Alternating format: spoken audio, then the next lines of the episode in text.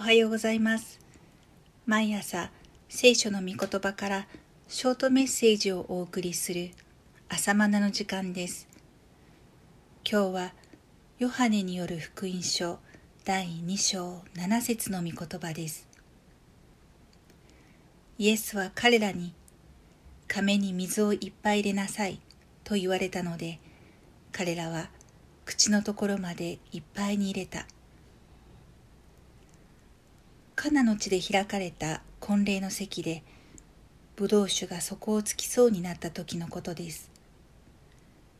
婚礼に招かれていたイエスは厨房を手伝っていた母マリアから何とかしてほしいと頼まれました。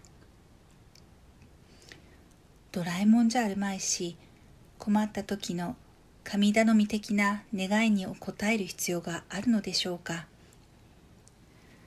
イエスもばっさりと、夫人よ、あなたは私と何の関わりがありますか？私の時はまだ来ていません、と手厳しい返答です。でも、ここからが重要です。母マリアは、その家のしもべたちに、この方があなた方に言いつけることは何でもしてください、と命じたのです。このやりとり私にはとてもいい関係だなぁと思えるのです。イエスはあのようにおっしゃるが最善をしてくださるお方だという信頼にあふれているからです。願い通りにならないからといってへこむのではなく全幅の信頼を持ってイエス様と生きていきたいものです。さて亀に水をいっぱい入れなさい。とのイエスの指示に従ってしもべたちは黙々と水を満たしました。こんなことが不足しているブドウ酒と関係あるのですか？何の役に立つのですか？そんな疑念を抱きながらも従いました。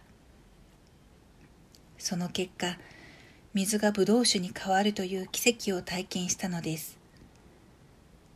その体験はイエスの御言葉に従順した者だけが得られる恵みです。聖書は水を汲んだしもべたちは知っていたと記している通りです。今の時代、亀に水を満たす者とは誰のことでしょう？それはイエスの御言葉に従順する者たちです。絶えず祈りなさいと命じられた御言葉に従って祈り続ける者たちです。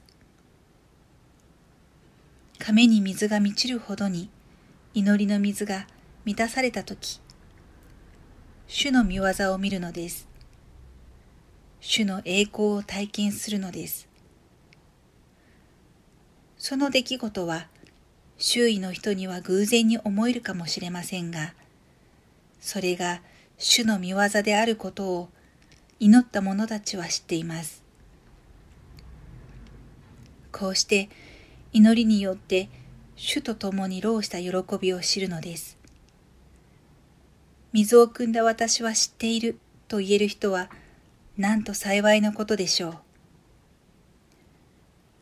ところで聖書はカナの婚礼の奇跡を最初の印だと記しています。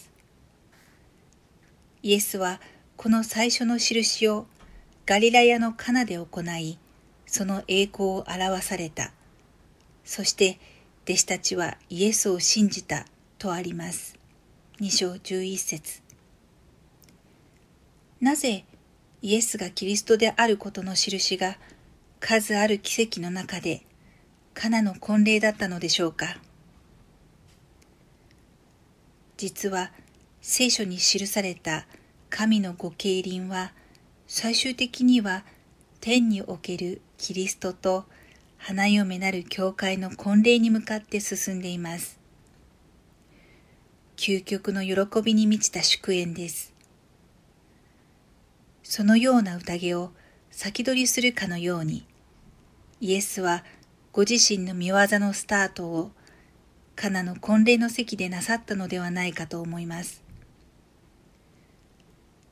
イエス様はこれから多くの苦難を経なければなりませんが、その先に見える景色は天での祝宴です。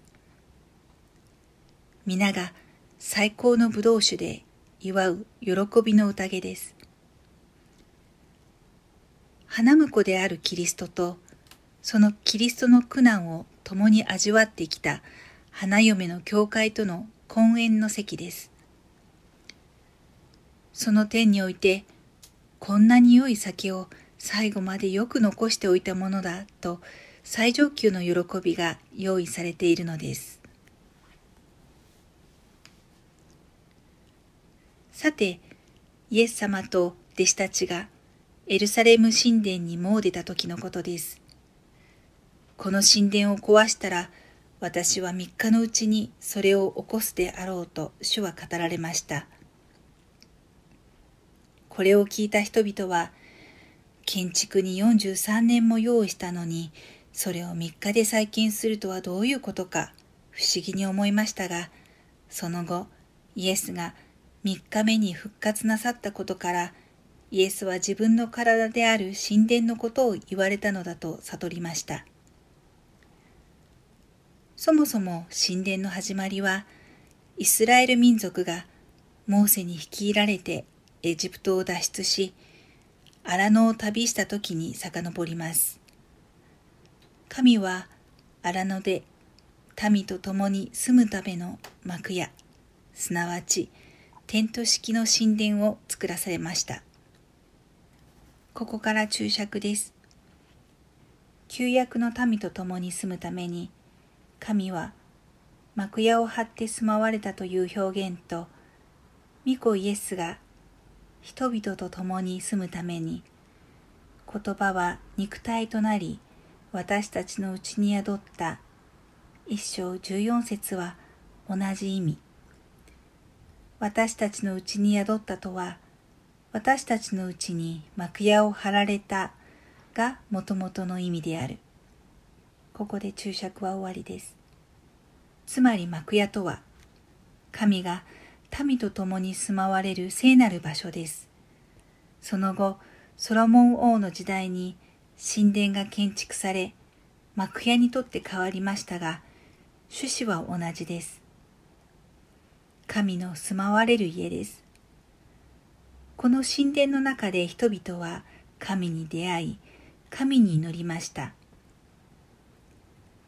さて、イエス様がエルサレム神殿をご覧になったとき、神殿は本来の目的を果たしていませんでした。祈りの家と唱えられるべき場所が、商売人らの私利私欲で汚されていました。イエス様が世に来られた目的の一つは、誠の神殿を完成するためです。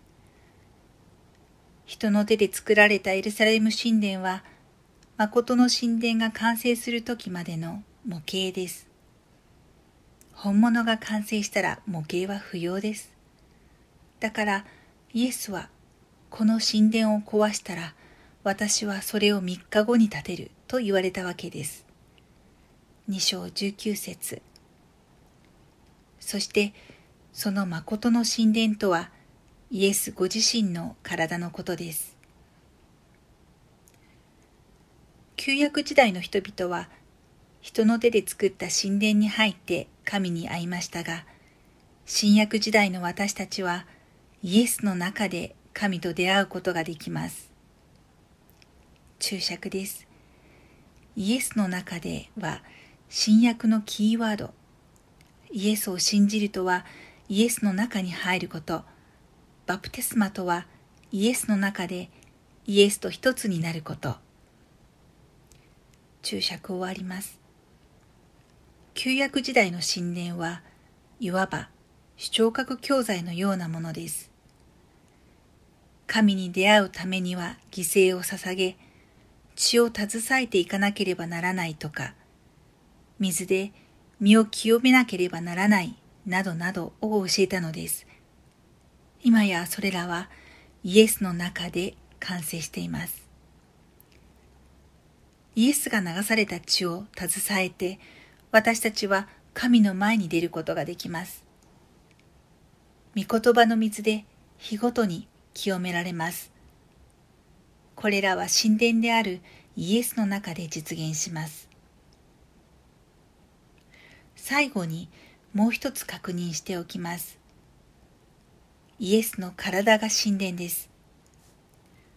では今、その体はどこにありますか？